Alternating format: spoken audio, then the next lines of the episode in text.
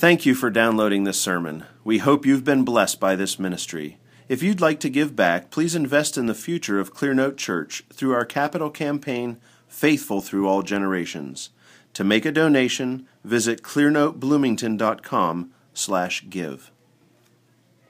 Good morning and uh, welcome uh, from, from Moscow, Idaho. Greetings uh, from North Idaho. It is really a, a, pleasure and honor to be with you. Um, uh, we hold uh, this ministry here in high regard, so it's really um, an, a great opportunity to be here. Um, I'm going to be looking this morning at Genesis chapter 2, looking at verses 4 through 7. We'll be jumping around a lot, but I want to start there. So here's Genesis chapter 2, verses 4 through 7. This is the history of the heavens and earth and the earth when they were created, in the day that the Lord God made the earth and the heavens, before any plant of the field was in the earth, and before any herb of the field had grown. For the Lord God had not caused it to rain on the earth, and there was no man to till the ground. But a mist went up from the ground and watered the whole face of the ground. And the Lord God formed man of the dust of the ground and breathed into his nostrils the breath of life, and man became a living being. Let's pray. Our Heavenly Father, you're the God who spoke all things into existence, who breathed life into man. Father, we depend on your word for our being, on your spirit for our life. You're our triune maker and our redeemer. We praise you because you've done all things well. Please bless us now as we come to your word that we might understand it and walk faithfully in it. We praise things in the name of Jesus Christ. Amen. Um, so, in uh, if you're watching a, a TV show, the lawyer in a, a, a, courtroom scene, the lawyer often begins with that moment where he asks the judge for a little latitude as he begins his uh, cross examination of the witness because he knows he's going to stretch the judge's patience a bit. So I'm going to begin with that same move. I want to ask you for a little latitude as, as we work through this because um, I, um, I'm going, I've got two plans at the beginning. Uh, the first is to walk through a, uh, a little bit of a, a, Hebrew grammatical exercise that may be a little bit uh, tedious and boring. And then after that, I want to make a, a theological point that will be very depressing. Um, so I'm going to get that. And then I hope I've got something to bring to you after that. But I, um, at the very least, I aspire to those two things to bore you and depress you. Um, and, and if, if, more happens, then praise God. Um, I want to look at, at uh, this section of uh, chapter 2 in Genesis, um, it, it's kind of interesting because it, when you're reading through Genesis, you note how um, Genesis kind of marked or is divided up into these sections where um, it'll, each section will begin with something like, now these are the generations of uh, Abraham, these are the generations of Isaac or Jacob. Uh, the, that phrase there, the generations of, in Hebrew, is uh, the phrase toledot. And so they describe Genesis as being broken up into these toledots. Well, the first toledot is right here, Genesis 2 4 um, this is the history of the heavens and the earth. So that phrase there, this is the history of, is Toledot. So these are the generations of the heavens and the earth. And, and it, it, makes kind of neat little seams in the book of Genesis as you're kind of understanding each episode as you move through. So, so it's kind of interesting that we're, we're getting into the second section of Genesis. We had uh, the creation of the, of the world in chapter 1, the six days of creation, and now we move to the creation kind of a, we, we focus on the creation of Adam. But one of the things that will catch people and can kind of um, trouble you is as you look at this section, he's going back and he's re- retelling the moment of the creation of Adam, because Adam was created on the sixth day, and now we're zooming in and, and, um, and getting more details about the moment when Adam was created. But what's a little um, concerning is that it says right here that Adam is made before any plant of the field was in the earth, before any herb of the field had grown.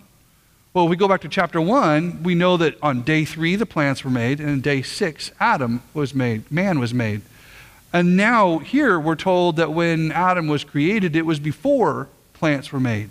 It feels like these are two, two different accounts of creation that actually contradict one another in their chronology.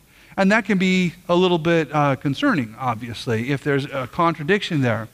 I want to dive into this section a little bit, and I just want to break this apart, and I want to show you how actually I don't think there's a chronological um, contradiction here. I think that it's saying something a little bit different here in chapter 4.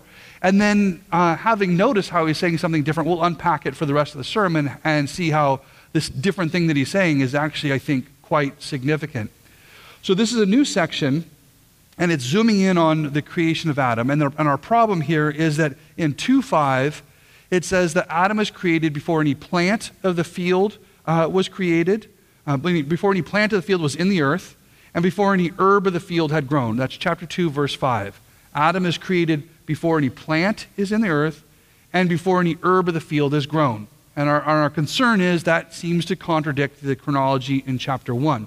So let's take these apart. The first one before any plant of the earth was in the field. This is where we have to do just a little bit of a, a Hebrew vocabulary exercise. Um, looking more closely at the word there, we see that that phrase, that plant of the field, is actually a very specific and, um, and somewhat rare Hebrew word. The word for plant there is siach. It's not the regular word you would have for plant, it's not the one that's being used in Genesis chapter 1. Siach, and it's, it's a, um, if you look in other places where the word Siach appears um, in the Hebrew Old Testament, you'll find that it's describing a very particular kind of plant. Um, in uh, Job chapter 30, verse 7, Job is describing his enemies, and he says that they are, are out there among the bushes, the Siach. And it says, they, they, among the bushes they brayed, under the nettles they nested. Okay, so the Siach appears to be that thorny bush that's out in the wilderness, the scrubby bush out in the wasteland. That's what a siach is. In Genesis chapter 21, verse 15, when Hagar um, leaves with Ishmael, and, and she uh, is afraid that Ishmael is about to die, it says that she puts him under a siach, under this scrubby bush out in the desert, uh, thinking that they are both about to die. That's what Siach specifically refers to is that thorny um, nettle that's out in the wilderness, okay? And that would mean that in chapter 2, verses 4 through 7, when it says Adam was created before any Siach was in the ground, then that means that Adam was created at a moment in time before there were weeds in the ground. Now, once you hear it like that, that doesn't probably trouble you very much in terms of the chronology that we know and understand of creation because we know that weeds don't come into the ground until chapter 3, verse 18. After Adam's fall, uh, we're told uh, both thorns and thistles the ground is going to bring forth for you. So the, the um, thorns and thistles, the siach of the, of the wilderness, that's something that came as a result of the curse because of Adam's sin. Happens obviously after his creation. And so now we got kind of problem solved. I don't think there's actually a, a contradiction there. There was, that was the first one. The second one is um, the phrase that it, says that Adam was um, created before any herb of the field had grown. Before any herb of the field had, had grown. Now, herb of the field, I think, refers specifically to grain. It's the wheat and the barley, it's the cultivated crops uh, that, that we farm to eat. Um, they are specifically mentioned in chapter 1, verse 11. On day 3, it says that God created those on day 3.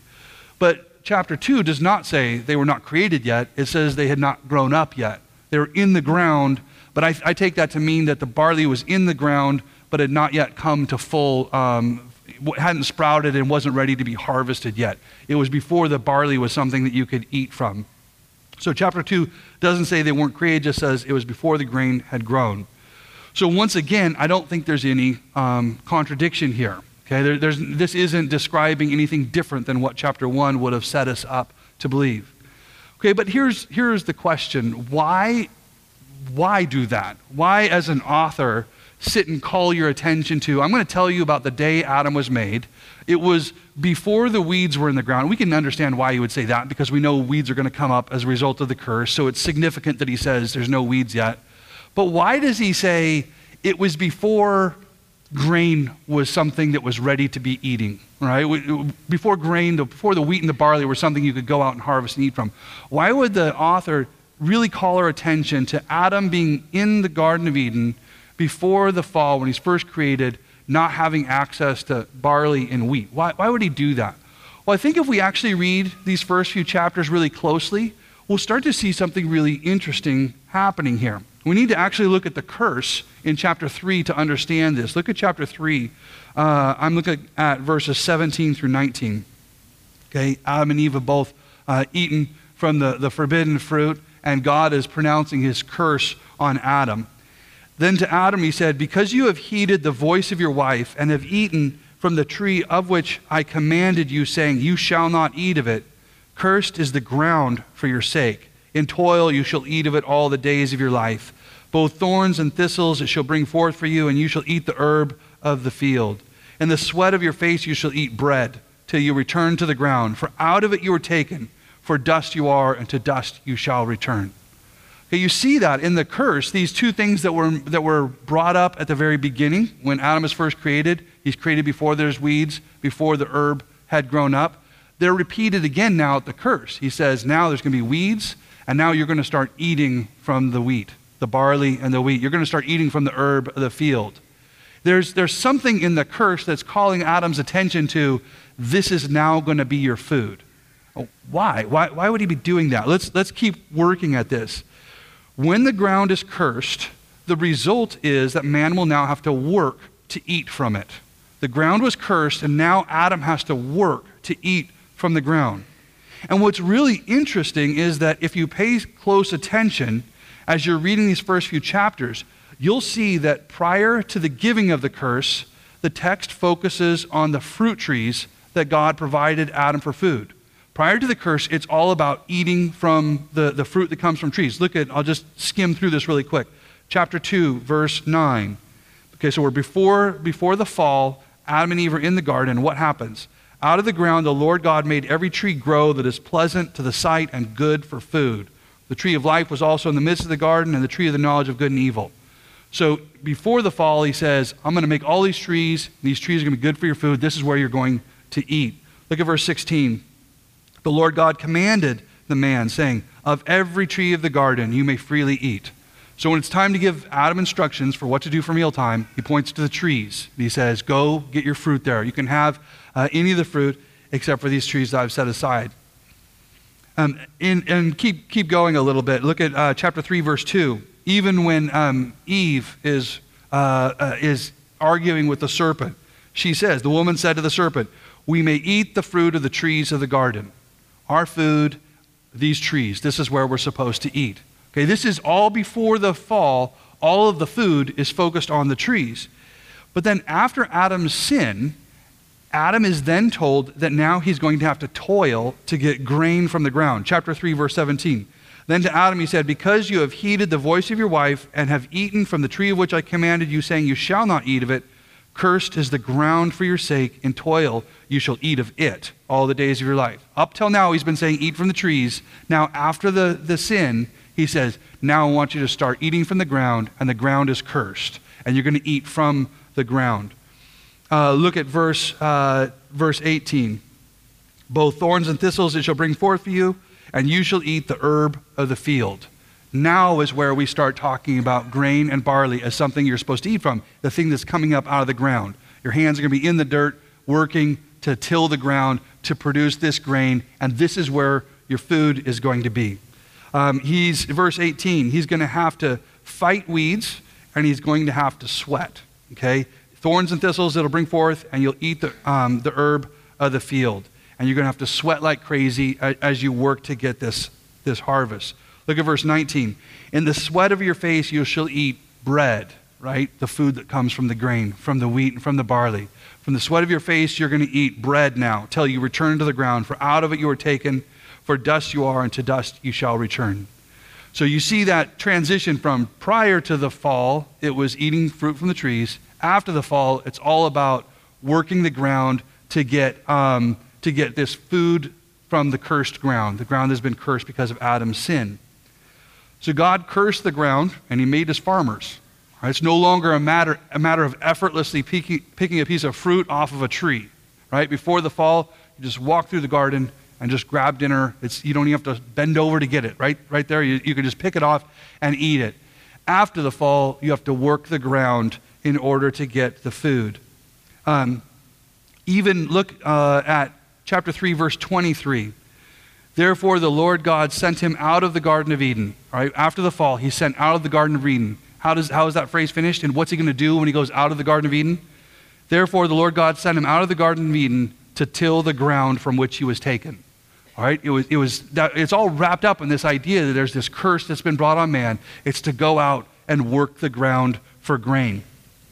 So now look at, at chapter 2, verses 4 through 7, and chapter 3, um, uh, verses 17 through 19, and you see a really interesting kind of set of parentheses. By the way, we're, we're, we're kind of we're building up. We've done the, the, the more kind of dull uh, exegetical, or you know, tearing apart the Hebrew, and we're now into the really. Uh, it's going to get more and more um, depressing. All right, so we're, we're just about to finish the two things I promised you, and then we'll see if something can happen after that. Um, so, so there's these two, two parentheses to this section, this toledot that we've looked at. The introduction in chapter 2, where we're being introduced to Adam, and then this curse that is given that wraps it up as Adam is being sent out of the garden. And you'll notice this transition um, from where Adam was before to where he is after, and it's all going to kind of center around this idea that it was before man had to work for grain, and now man has to work uh, to get grain out of the dirt. Chapter 2, verse 5 Before any weed of the field was in the ground, chapter 3, verse 18 Thorns and thistles it shall bring forth for you right? Before the weeds, now there's going to be weeds. Chapter 2, verse 5, before any grain had begun to sprout. Chapter 3, verse 18, and now you'll eat from the grain of the earth. Okay? It was before wheat, now wheat is going to be your food. Chapter 2, verse 5, um, it was back before there was a man to till the ground. Nobody was cutting open the earth and planting seed, nobody was farming. Uh, chapter 3, verse 18, cursed is the ground for your sake, in toil you shall eat of it. You're going to go out and you're going to work the ground um, and till it. Chapter 2, verse 6 A mist went up from the earth and watered the whole face of it. This effortless water, right? This, this water would just come and just make it so everything was taken care of. You didn't have to work uh, to, to provide for these trees. And then in chapter 3, verse 19, in the sweat of your face you shall eat your bread. Okay? This effortless water and then the very water of effort. Okay? This effortless water, watering all the trees, and now sweat pouring off of your brow as you work to get bread from the ground. It's a really interesting kind of um, set of parentheses that set aside and bracket this section. Um, so, therefore, I think chapter 2, verse 4, when it's um, at that very beginning, when it's saying, Now, here I'm going to introduce you to Adam uh, before uh, there was uh, weeds in the earth, before the herb had grown what it is, is it's calling our attention to introduce us to Adam before the fall and before the curse. It is not trying to give us a competing chronology of the order of creation. It's saying, here's the story of the man that Adam, or the man that God created, and we're going to look at him not as you know him now, but rather we're going to look at him before he sinned, before the world was brought under a curse. Um, now, so why this focus on grain? Why move from trees to wheat and barley. Why, why would he be doing that? Because the thing is, just to be clear, all of creation was cursed. It's not like fruit trees are this kind of continuing um, access to a pre fall world, and, and wheat and grain are somehow uh, particularly wicked. I don't think that's at all the, the truth. Um, the whole world was cursed. Um, I'm assuming that. Um, I'm assuming that it's as it's more difficult now to, to you know, grow an orchard than it would have been in the pre fall world. So, why, um, why is he focusing on a transition from trees to grain? Well, we're told in chapter 2, verse 7, that Adam was made from dust. The Lord God formed man of the dust of the ground and breathed into his nostrils the breath of life, and man became a living being. And there's, there's a pun there um, the ground, the word for ground, the Hebrew word for ground is Adamah, and Adam's name is Adam. So Adam is taken from Adamah. Uh, it, it's a kind of a clear pun in the Hebrew. So you've got dirt, and Adam is taken out of the dirt, and his name is kind of like Dirt Man, right? He, so there's a little bit of a, a pun there uh, in the Hebrew. But now look at chapter 3, verse 19. This is after the fall. He says, in the sweat of your face you shall eat bread till you return to the ground. For out of it you were taken, for dust you are, and to dust you shall return. Man was taken from the dust, and because of his sin, he's going to have to return to dust. Adam's sin brought mortality into this world, and that mortality something passed on to all of us, and that means that all of us are going to die, and all of us are going to disintegrate back into dirt. We were taken from dirt, we're going to return to dirt. And so then you suddenly see this kind of really pointed thing that God is teaching us in pointing Adam to that now you're going to work the ground to get grain. Grain, seed going into the ground, makes him sit and work in the dirt. And it's this constant reminder of his own mortality. Um, Adam must now work for his food in the dust. And think about what it is to go out and, and, um, and grow grain.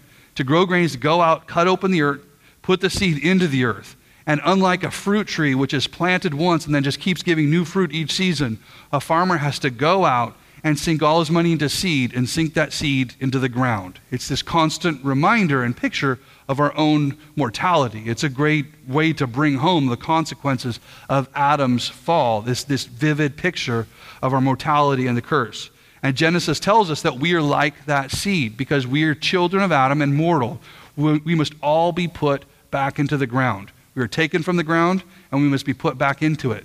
Therefore, seed, grain, and bread as food are reminders or signs of our mortality. We all must die, so we all must eat from food uh, that dies every year. Okay, so I think I've managed to take you through the, uh, the first bit of uh, doing some, some uh, work through the Hebrew, and the second is to just give you a really um, uh, terribly depressing point. And we can just end it right there and say amen and, and end the morning. But I think there's a little bit more. Okay, there, there's a little bit more. Let, let, us keep pushing on on this. Uh, this all sounds pretty morbid and depressing. Um, but here's the problem. Um, I'm, uh, I'm, I'm, from uh, Moscow, Idaho. We live in the middle of the Palouse. It is um, these, it's this terribly fertile area. I mean, it's just ridiculously fruitful. You can see um, grain, um, wheat, and barley fields for as far as you can see in every direction. And uh, you don't have to irrigate or anything. It's so fertile. It just grows everywhere. And we feed nations with the crops that, that come out of the Palouse. It, it's, um, it's really ridiculous how much grows there. So I'm pe- preaching to a congregation of farmers frequently when I'm, when I'm talking to them. And, and you can't, this is the thing, you can't, with a straight face, tell a farmer that going out and putting seed in the ground is this morbid, depressing, and hopeless act that to go out and put your seed in the ground is this symbol of, you know, it's kind of a nihilistic despair. It's all over. You're all going to die. You're all going to turn to dirt. And that's all I'm saying when I put seed in the ground. That doesn't work. That just doesn't work because farmers, when they go out and they put that seed into the ground, they do so with a tremendous hope. And it, it's true, they sink all their money to buy this, this seed, and they sink it all in the ground, but they do it looking forward to something tremendous. Uh, they, and, uh, and they do very well uh, in the Palouse with it. When a, farmer, when a farmer cuts open the earth to put the seed in, he doesn't do so in grim defeat. He actually does so with great hope because he's looking to a harvest. And Scripture carries over this hope to us, right? Scripture, in calling our minds to this idea of seed, and focusing us on this idea of seed as we're thinking about our own mortality is telling us that yes, you're going to die, but in that death, there's something more. There's something more. There's, there's a mortality that's coming, but it's a very particular kind of mortality. It's the mortality of a seed going into the ground. All right? Yes, we're all going into the ground because we're all mortal, but we go into the ground as seed, and seed brings with it a hope. And, that's, and Paul picks up on this in 1 Corinthians. Um, if you can flip to 1 Corinthians 15. And I really think Paul is catching what's going on here um, in Genesis. In 1 Corinthians 15, listen to verses 35 through 37. Someone will say, How are the dead raised up, and with what body do they come? Foolish one, what you sow is not made alive unless it dies. And what you sow, you do not sow that body that shall be, but mere grain, perhaps wheat or some other grain. He says, You're, you're, you're wheat, you're grain, but you need to understand that you, if you want real life, if you want the life that's to come, you need to die first. You need to act like a seed. You need to go down into the ground. You need to die like a seed does because that seed grows up into something much greater. There is something that is coming after that death. Look at verses 42 and 43. So also is the resurrection of the dead. The body is sown in corruption, it is raised in incorruption. It is sown in dishonor. It is raised in glory. It is sown in weakness. It is raised in power. The seed that goes into the ground is a pale shadow of a glory that is still to come. And look at verses 48 and 49. As was the man of dust, Adam. Remember the man whose name makes you think of dirt. Okay? As was the man of dust, so also are those who are made of dust. We're all made of dust. We're like that Adam. We're going to go back into the dust. But, he says, um, and as is the heavenly man, so also are those who are heavenly. Right? There's something else that's going on here.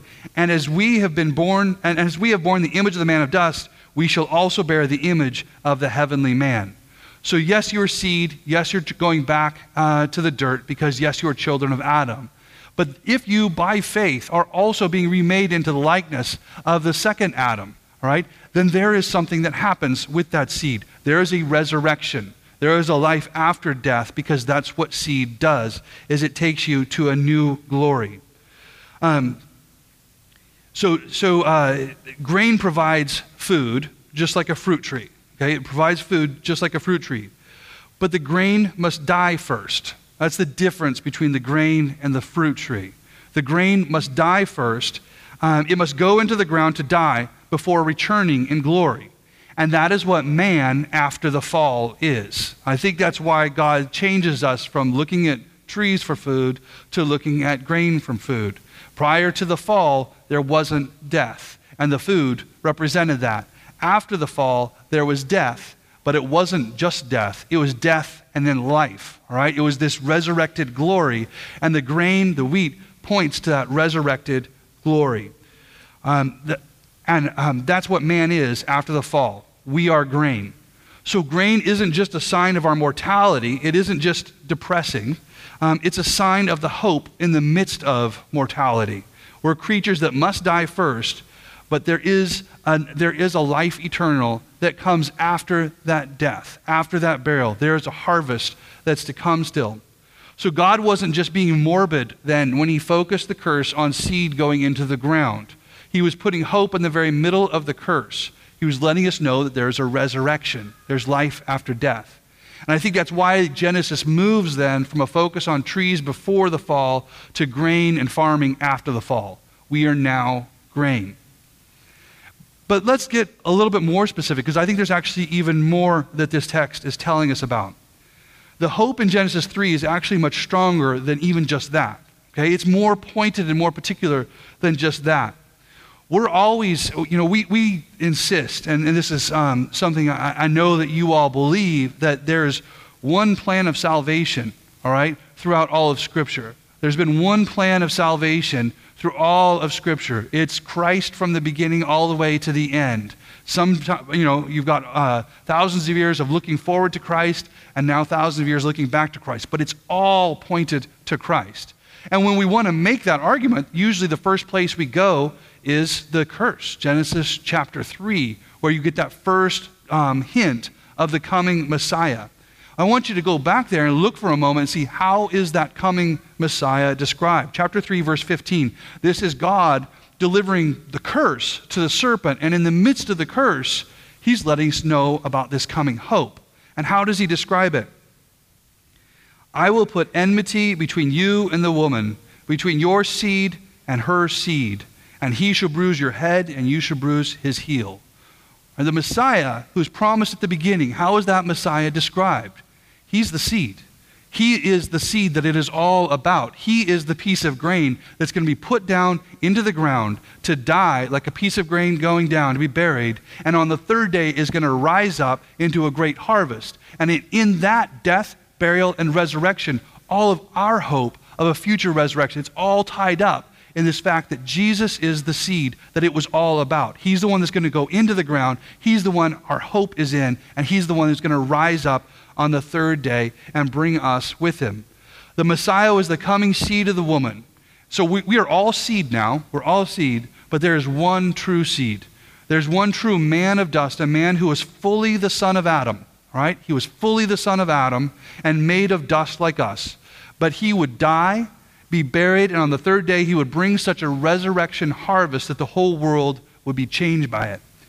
So, do you see then why I think the whole story of the fall and the curse of mankind was told with this particular focus on seed, this, this grain, this, this crop that we needed to think about. Um, Adam's sin brought in death, but God was telling us that He's capable of putting life right in the middle of our death by sending a new seed. He's capable of, of redeeming our death and turning it into this glorious victory uh, to glorify Him.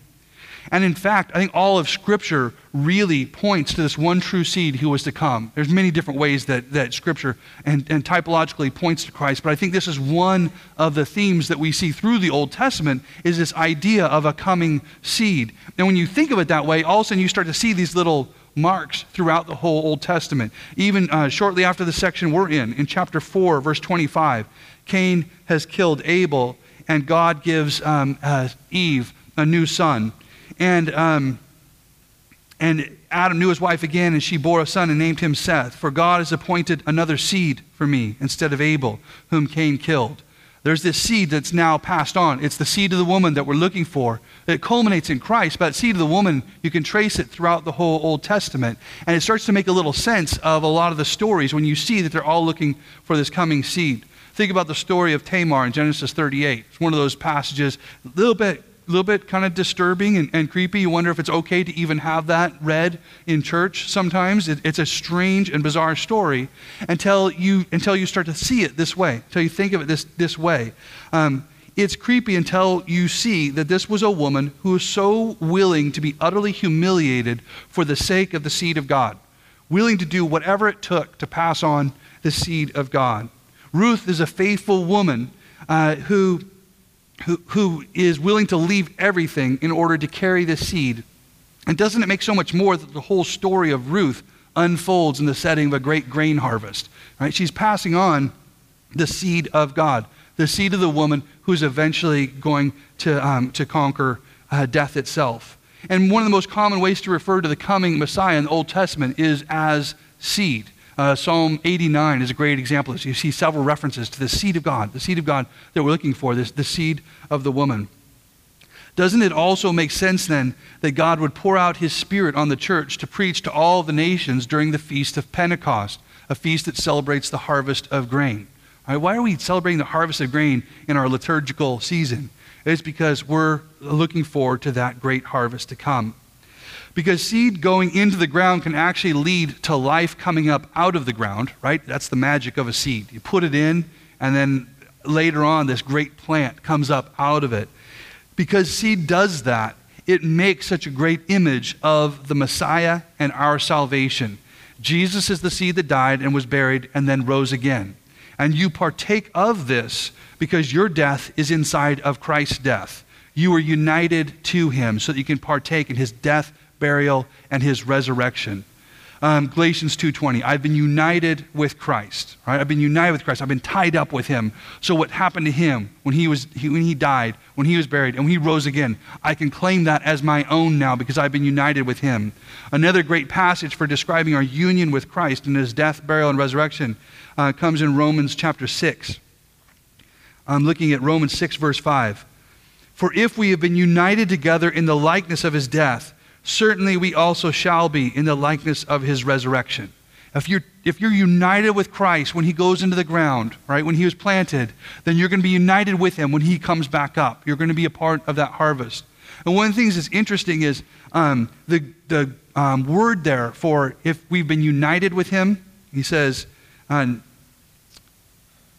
verse 5, if we have been united together in the likeness of his death. That word united in the Greek is a little bit peculiar. It literally is if you've been co planted, if you've been planted along with him. If when he goes down, when he died, if you went down planted with him, when he was planted as a seed, if you were planted with him, then that means you're going to rise up with him. You're going to be that harvest, that victory over death itself. So, yes, grain pictures the curse. Okay, it does. Um, we go from the trees to, to grain. It pictures the because of uh, the, the fall of Adam, because the curse has been uh, leveled against us. It is a picture of mortality. It is a picture of dying and going into the ground, which we all must do because we all have sinned and fallen short of the glory of God. All right? That's true. But that's not enough. There's more to it than just that. Grain is also a picture of the hope that God put in the very middle of that curse this hope that God put in the middle of it all, that this death would be swallowed up by life. We have hope in death because God sent his Son to come and be that ultimate seed that would go into the ground. And through faith, we are planted with him. We are co planted with him, and we grow up into new life with him. That's why the curse in Genesis, I think, wants to talk about seed. He's talking about this great glory that is to come, God's victory over our curse. So there's hope here. There's a real hope here, but I, I hope that you notice the kind of hope because there's something, I think, really profound, and there's a little bit of practical Christianity that I would like you to get out of this in, in the way that you apply this uh, in your life. Notice that God did not solve the problem of Adam's sin by giving him means by which he could just undo the damage that he had done. Okay?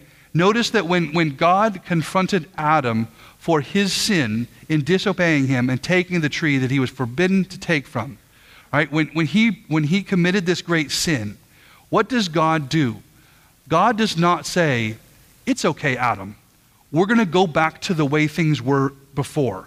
We're going we're going to do a little thing where we pretend that that didn't happen, and I'm going to give you a divine do over, a great mulligan from the sky, where you just get to start over, and we're going to pretend like that never happened. That's not what happened, right? When Adam sinned, there were consequences, and a curse fell on him. There was a, a curse that fell on him.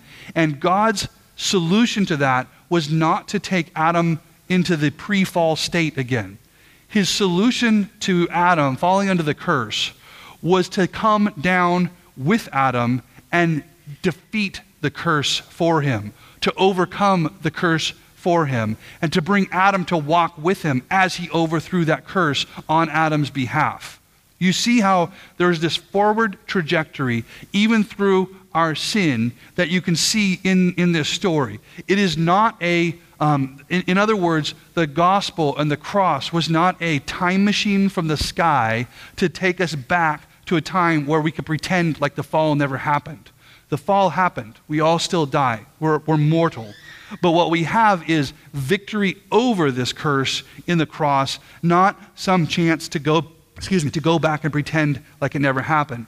And I, I say this because I think our tendency is when we see the consequences of sin in our life, and I'm sure you can do that, you can see the scars and carnage of sin in your life. Maybe some, some of the scars are sins of others, and maybe some of the scars are, are self inflicted. Your own sin where you've, you've made a mess of things. And when we, when we look at that sin in our life, when we see the consequences of it, and we say, okay, all right, I'm, I'm, I'm going to li- leave this life of sin. I'm going to give my life to Christ. I'm going to I'm gonna, I'm gonna put my faith in Him. I want to be co planted with Him. Our tendency is to think that the cross has not accomplished what God intended for it to accomplish unless somehow we are magically transported into a world before we did those awful things, right? We want to be transla- um, transported back into this, again, divine mulligan where we, where we get to act as if these things never happened. And the danger of that is, is that that's, well, it's just not true. That's not, that's not the way God has, has made the world. It's not the way God has delivered his salvation. And you'll find yourself regularly either living in some sort of um, kind of imaginary world where you're constantly kind of fantasizing that I'm, I'm, I'm pretending like those things never happened. And, and, you, and you, or you'll find yourself just sort of constantly daydreaming, like if I could go back to this year, then these things would, would not have happened, right? And so you find yourself trying to imagine your life without your sin as if that's what your salvation was supposed to have given you, all right? Or you find yourself resentful and with a growing resentment in your life because the cross does not seem to be providing what you thought it was going to give you. You keep, you keep expecting your, your Christian faith to make it as if these things had never happened, and it doesn't accomplish that, and you find yourself getting resentful because of it. We start to think that God is somehow ripping you off in your salvation if you're still having to deal with the consequences of your sin. But here's the thing that's not an option. That's not, that, that is not what God has given us. The cross was not a time machine. God didn't go and delete Adam's sin. Instead, what God did was He took Adam's sin he took all of its consequences and he turned it into another path for walking into God's glory. Right? He took Adam's sin, he took its consequences, and then he came and incarnated himself. He comes down as God in the flesh, and he takes those consequences on himself, and then he walks through, he becomes the seed that goes into the ground, that takes that death on himself, and takes us with him through that death, and he's risen up on the third day, and he takes us with him in that resurrection.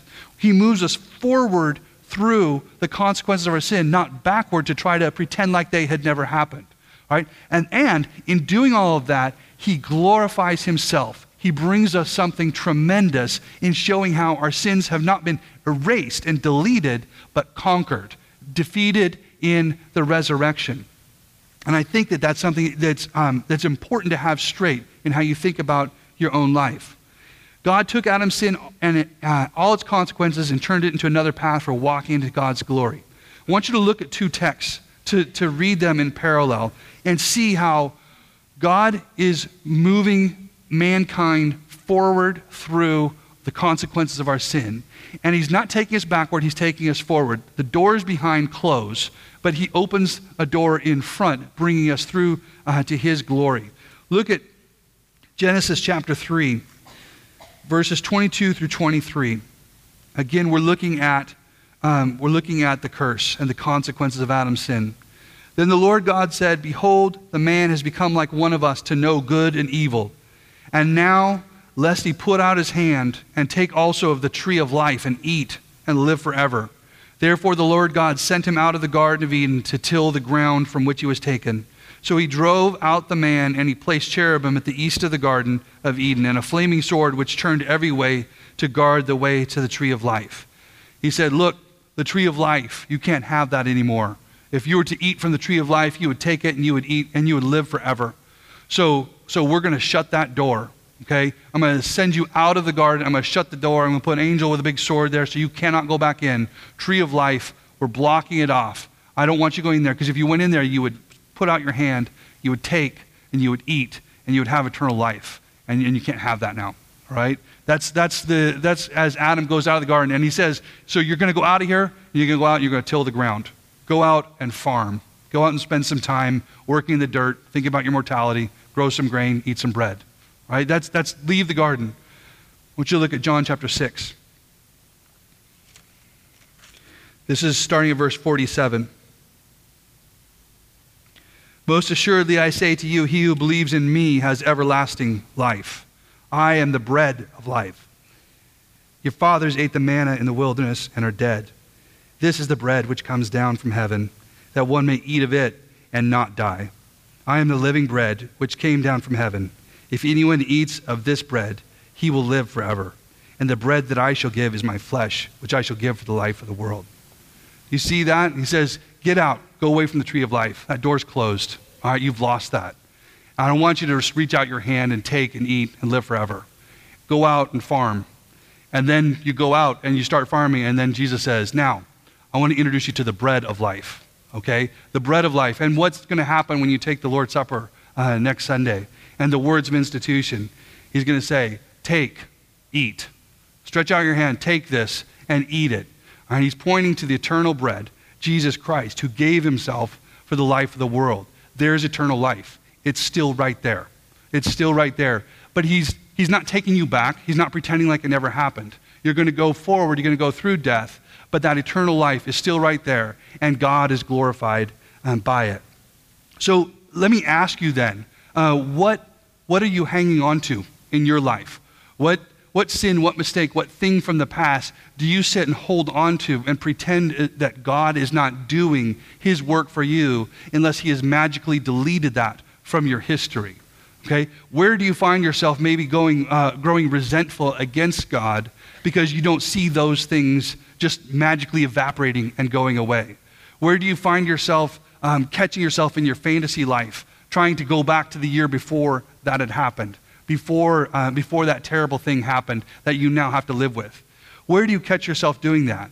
Let me, let me urge you to take that and plant it with Christ. All right? Plant it with Him and see Him buried with it and raising it up into eternal life, turning it into something glorious. What sin, what mistake, what massive failure do you keep hanging on to because you think God hasn't fixed it unless He's erased it? Put it in the ground. It's the only place it belongs. Put it with Christ and see how He's going to glorify it. Put it in the ground and let it die. Plant it and see what God grows from it. Let's pray.